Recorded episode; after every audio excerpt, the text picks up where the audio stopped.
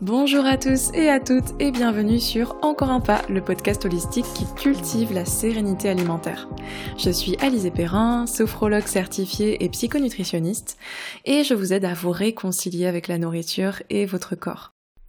Et bienvenue dans ce troisième épisode de mon podcast. Aujourd'hui on va parler de la nourriture émotionnelle et puis particulièrement donc des idées reçues euh, sur ce terme je vais également essayer de vous donner quelques petites astuces pour commencer à en sortir, parce que c'est un cercle vicieux qui peut faire beaucoup de mal. Avant toute chose, je tiens à préciser que le terme de nourriture émotionnelle m'irrite un peu.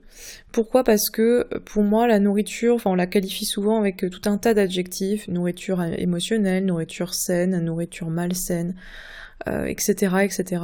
Et au bout d'un moment, on en oublie qu'à la base, c'est juste de la nourriture. Et, euh, et c'est ça qui me dérange le plus, c'est qu'on donne ces adjectifs-là à la nourriture, et ça va même jusqu'à donner une valeur morale à la nourriture, et c'est, je pense, ça aussi qui contribue au mal-être vis-à-vis de l'alimentation en général. On se complique beaucoup trop la vie. Mais effectivement, il y a une forme d'envie de manger qui peut être émotionnelle, et je vais définir clairement ça pour vous avant de rentrer dans les détails. Donc l'envie de manger émotionnelle, c'est tout simplement un moment où vous avez une émotion compliquée à gérer, une émotion dont vous avez parfois pas forcément conscience, en tout cas une émotion qui est perçue comme négative, comme pas gérable, comme difficile à accueillir, et du coup vous allez la gérer avec la nourriture, avec une prise alimentaire qui va vous permettre de vous réconforter là où la nourriture émotionnelle peut devenir un problème, c'est quand c'est quelque chose de systématique, c'est quelque chose qui est euh, quotidien. En général, ça vient suite à un événement traumatisant, à une épreuve difficile de la vie, euh, un décès, un divorce ou une séparation, euh, une agression par exemple, une pandémie mondiale, voilà. Donc suite à un événement, une épreuve difficile à traverser, euh, durant laquelle vous avez potentiellement utilisé la nourriture comme réconfort, exceptionnellement. Il y a eu une prise ou une perte de poids. Parfois aussi, ça peut être l'inverse. Ça peut être euh, on mange beaucoup moins. Euh, ça dépend vraiment des personnes. Il arrive parfois après ces événements qu'on garde l'habitude d'utiliser la nourriture comme un moyen de réconfort pour des émotions de moins en moins intenses. Et ça finit par être utilisé euh, systématiquement pour la moindre émotion, le moindre, la moindre contrariété dans la journée, etc. Donc on en arrive à un point où euh, si on a passé une mauvaise journée au travail, il y a quelqu'un qui nous a mal parlé, une colère passagère, une tristesse passagère, n'importe quelle émotion comme ça va être systématiquement compensée par la nourriture. Et c'est là que ça devient problématique parce que on se déconnecte de plus en plus de nos sensations et puis ça engendre bien souvent un cercle vicieux de culpabilité, de mal-être en général, suite à ces prises alimentaires. Alors je tiens à faire quand même la différence entre l'envie de manger et l'envie de manger émotionnelle. C'est pas parce que vous avez envie de manger sans avoir spécialement faim que c'est forcément une envie de manger émotionnelle. L'envie de manger, elle fait partie de notre équilibre, c'est-à-dire que le plaisir fait partie de notre équilibre. Quand on commence à s'intéresser de plus près à l'alimentation intuitive, on a tendance à penser que ben il faut manger quand on a faim et s'arrêter de manger quand on arrive à satiété. Or, c'est beaucoup plus complexe que ça, et je pense que si c'était aussi simple que ça, il n'y aurait pas autant euh, de problématiques avec la nourriture. Il faut concilier en fait non seulement la faim, mais aussi les envies de manger liées à différents facteurs. Ça peut être social, culturel, ça peut être nutritionnel. Ça peut être par pure recherche de plaisir gustatif. Donc il y a plein de, raisons pour lesquelles euh, vous pouvez avoir envie de manger. Il y a plein de raisons qui vous poussent à manger. Et la société malheureusement a tendance à nous dire que ces raisons ne sont pas valables et donc on a tendance à culpabiliser souvent, ce qui génère des comportements négatifs envers la nourriture. Donc il faut le dire et le répéter, je crois, l'envie de manger est tout à fait saine, et d'ailleurs, euh, elle est même... Euh, et il n'y a aucune raison de s'en vouloir parce qu'on s'est resservi, parce qu'on a pris un goûter par gourmandise, parce qu'on a euh, mangé plus que la veille. C'est, je veux dire, les besoins, ils varient chaque jour. on a des besoins différents chaque jour. On a tous des corps différents. Et à partir du moment où vous faites ça en respectant vos besoins et que voilà, c'est un équilibre, un tout, et que ça vous apporte du plaisir et de la satisfaction, alors il n'y a pas de raison. L'envie de manger émotionnelle, c'est plutôt quelque chose de compulsif, de un doudou, un réconfort. C'est un schéma qui se répète dans le temps. C'est une sorte de rituel qui va vous soulager sur le moment à court terme et qui ensuite va probablement générer de la honte, de la culpabilité. Du coup, je pense que ça répond un peu à la question qui est souvent posée est-ce qu'on peut être mangeur ou mangeuse intuitif ou intuitive et avoir des envies de manger émotionnelles? En gros, est-ce qu'on peut manger émotionnellement euh, quand on, accède à l'alimentation intuitive? Normalement, la réponse est plutôt non. Euh, quand vous apprenez à, ou vous réapprenez plutôt à manger intuitivement, vous êtes censé diminuer ces prises alimentaires émotionnelles. L'alimentation émotionnelle, ça fait pas partie d'une façon de manger euh, fluide et naturelle. Ça doit rester, comme je l'expliquais euh, juste auparavant, quelque chose d'exceptionnel qui arrive éventuellement si vous subissez une épreuve compliquée dans la vie. Vous pouvez éventuellement, ça peut éventuellement s'en ressentir sur votre façon de manger et éventuellement du coup après sur votre poids. Mais voilà, vous n'êtes pas censé tous les jours manger émotionnellement quand vous êtes mangeur intuitif, parce que justement, la thérapie de l'alimentation intuitive vous permet d'apprendre à gérer vos émotions autrement qu'avec la nourriture. Et c'est pour ça aujourd'hui que le business autour de l'alimentation émotionnelle, les kilos émotionnels comme on les appelle, ce business fleurissant, il est assez dangereux, je trouve. Il faut euh, prendre tous ces coachings, etc., avec des pincettes, parce qu'on vous propose beaucoup euh, des trucs du type euh, je vous aide à vous libérer de votre euh, nourriture émotionnelle, de vos kilos émotionnels, je vous aide à, à éliminer la nourriture émotionnelle carrément. Le souci c'est qu'il ne faut pas se limiter à ça. Quand on souhaite apaiser son alimentation, il y a tout un tas d'axes de travail à aborder qui se complètent les uns les autres. Et si on ne se focalise que sur les envies de manger émotionnelles, je pense que c'est pas une solution complète et adaptée. Donc faire attention avec ce type d'accompagnement. Il euh, n'y a pas que du bon, il n'y a pas que du mauvais non plus, hein. mais il faut toujours bien se renseigner pour être sûr que ce soit l'accompagnement qui euh, vous convienne. J'ai envie dans cet épisode de vous donner quelques clés pour commencer à vous détacher de la nourriture émotionnelle, à essayer de mieux vous comprendre euh, tout simplement en, vous observant un peu mieux. Vous pouvez déjà commencer dans un premier temps à apprendre à identifier quelles sont les émotions, les événements déclencheurs de ces fameuses envies de manger. Quels ressentis vous poussent à vous réfugier dans la nourriture? Ça peut être l'ennui, la solitude, euh, ça peut être la peur d'échouer euh, sur un projet professionnel ou si vous êtes étudiant ou étudiante sur un, rendu d'un rapport, d'un mémoire, d'un projet, peu importe. Euh, ça arrive souvent. Ça peut être aussi euh, le stress en général, la tristesse, la colère, bref, essayez d'identifier l'émotion qui revient le plus souvent. Donc pour ça, le mieux c'est de tenir un petit journal. Il n'y a pas d'autre, enfin je veux dire, je vois pas quel autre outil miraculeux je peux vous recommander. Le journaling, c'est quelque chose qui marche très bien dans ces cas-là. Avec l'écriture, justement, vous allez pouvoir identifier les choses qui reviennent le plus souvent, les schémas, les répétitions. Et c'est là que vous allez comprendre des trucs que vous n'auriez pas forcément vus euh, si vous n'aviez pas écrit. Parce qu'à l'écrit, on note des détails qu'on oublie rapidement si on voilà si on ne les relit pas euh, quelque part euh, noir écrit noir sur blanc c'est quand même pas pareil que dans nos souvenirs on a tendance à vite oublier un deuxième conseil que j'ai envie de vous donner, c'est de ne pas chercher à lutter contre ces envies. Parce que plus vous allez leur résister et plus ça va euh, maintenir ce cercle vicieux. Donc, ça peut paraître un peu effrayant d'entendre ça, mais je vous conseille vraiment d'accueillir l'envie de manger émotionnelle quand elle est là et de ne pas chercher à résister. Je vous conseille de prendre l'aliment qui vous fait envie et de le déguster à ce moment-là et d'essayer de vous observer comme de l'extérieur, comme si vous viviez une sorte d'expérience dont vous êtes le propre cobaye.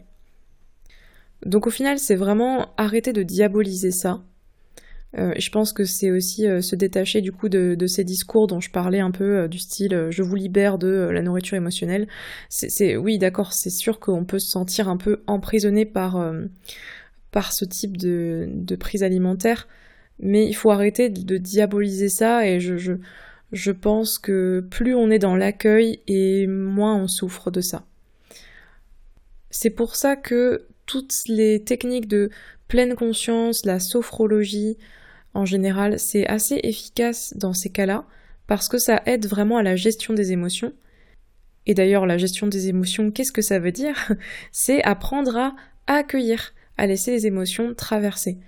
En termes de gestion des émotions, vous pouvez écouter le podcast d'Emily Gage, La Sophro pour mieux vivre, euh, qui parle euh, beaucoup plus de la partie émotion, justement. Et ça peut peut-être vous intéresser, donc je vous conseille d'aller voir son podcast, il est aussi sur Spotify et les autres plateformes euh, d'écoute principales. Mais en tout cas, la gestion des émotions dans l'apaisement de l'alimentation, c'est un axe de travail très fort, très puissant et extrêmement intéressant. Et ça passe par beaucoup d'écoute et de compréhension de soi, et c'est pas forcément quelque chose d'inaccessible, comme on essaie parfois de vous le vendre, euh, mais c'est vraiment euh, plutôt une sorte de, douceur, de bienveillance et d'écoute qu'on ne se donne pas forcément tous les jours. Et ça fait du bien. Il faut vraiment voir vos émotions comme des messages. Un peu comme vous, quand vous avez des notifications sur votre téléphone qui arrivent. si vous les lisez pas, au bout d'un moment, vous, vous allez en avoir 3 tonnes. Euh, au bout de 2, 3, 4 jours, euh, vous allez avoir plein de notifications. Et quand vous allez devoir faire le tri, ça va être laborieux. vous n'allez pas aimer ça. Alors que si vous lisez vos messages et que vous les triez un par un, au fur et à mesure qu'ils arrivent, et que vous assimilez les informations en temps réel, alors ben, c'est beaucoup plus simple, beaucoup plus fluide, et vous n'avez pas tout ce travail laborieux à faire euh, à la fin si vous laissez traîner les choses si vous laissez les, émotions ou les messages s'accumuler. Un dernier petit truc aussi dont on ne parle pas beaucoup, c'est l'après. L'après, je parle de l'après-crise, l'après-compulsion euh, émotionnelle, appelez-la comme vous voulez, prise alimentaire émotionnelle, peu importe. Qu'est-ce qu'on fait après? Parce que oui, euh, ça va encore vous arriver, même quand vous êtes dans une thérapie ou vous cherchez à, à guérir votre rapport à l'alimentation, euh, c'est normal que ça arrive encore fréquemment, même si ça s'espace de plus en plus. Bref, mon conseil, c'est de penser à l'après, de vous demander ben, qu'est-ce que je vais faire juste après cette prise alimentaire et dans les heures qui viennent, ben, comment va se passer mon prochain repas? Comment je vais pouvoir l'adapter? Parce qu'au final, c'est ça l'angoisse aussi, c'est de se dire mais euh, mais euh, avec ce que je viens de manger là, euh, oh là là, euh, enfin je vais ce soir ça va pas le faire, je vais, enfin sur ma journée je vais trop manger, enfin c'est la peur en fait de, dépasser nos besoins. Mais je pense que là il faut s'auto-rassurer, il faut se, encore une fois hein, se parler avec douceur, avec bienveillance, se dire bon bah c'est pas grave, parler comme si vous parliez à une amie ou à un enfant qui vous exprimait cette détresse-là. Dites-vous, ben c'est pas grave, vous allez voilà, je, vais euh, adapter le prochain repas, je vais euh, peut-être, euh, je sais pas, manger moins, je vais m'écouter davantage. Voilà, essayez vraiment de, de vous auto-rassurer dans ce moment-là. C'est une forme d'autocompassion en fait. C'est marrant d'ailleurs tous ces trucs-là de l'autocompassion, l'enfant intérieur, en général la gestion des émotions.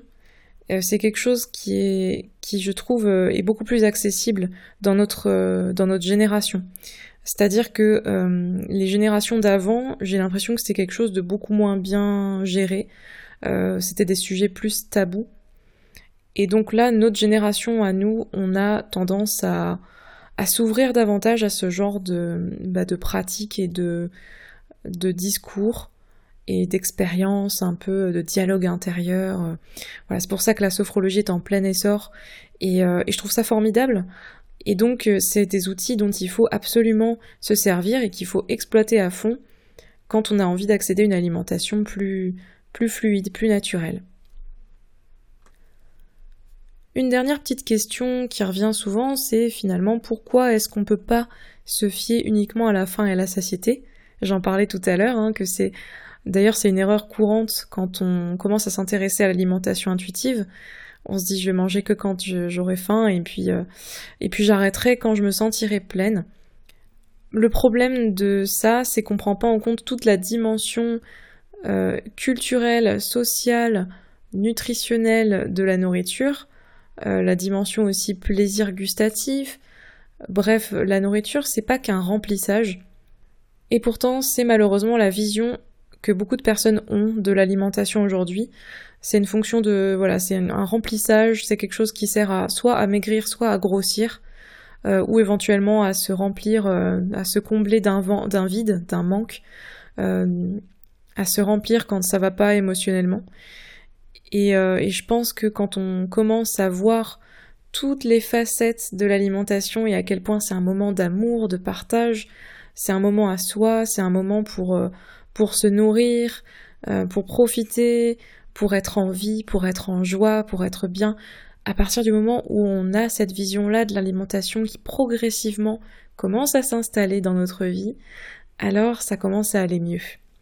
Voilà, essayez de vous dire que quand vous mangez, c'est pas qu'un remplissage, c'est aussi bah c'est aussi un dialogue intérieur au final. C'est se demander qu'est-ce qui va me faire plaisir aujourd'hui, qu'est-ce que mon corps me demande, quel est l'aliment, le nutriment dont mon corps a besoin en ce moment? Euh, euh, voilà, euh, selon le contexte de ma journée, bien sûr, et puis et puis les personnes avec qui je suis. C'est une des clés en tout cas pour que les repas se passent de manière plus sereine, plus posée et sans stress, sans compensation et, calcul à l'infini. Et c'est sur ces mots que je vais clôturer ce sujet aujourd'hui. Et je vous propose, avant de quitter l'écoute de ce podcast, avant de terminer cet épisode, quelques affirmations positives à vous répéter, soit à voix haute, soit dans votre tête. C'est parti. Je m'aime et je mérite d'être aimé.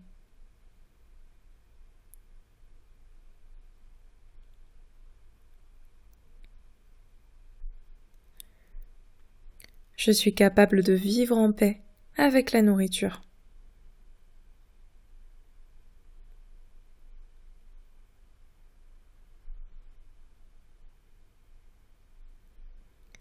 Je m'accorde de l'écoute et de la bienveillance chaque jour.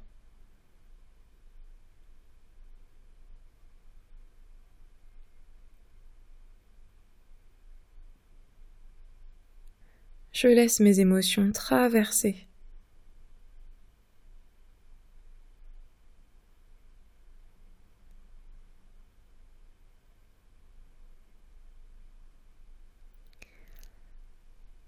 Et voilà, c'est la fin de cet épisode. Merci de l'avoir suivi. On va se quitter donc sur ces douces phrases, sur ces doux mots.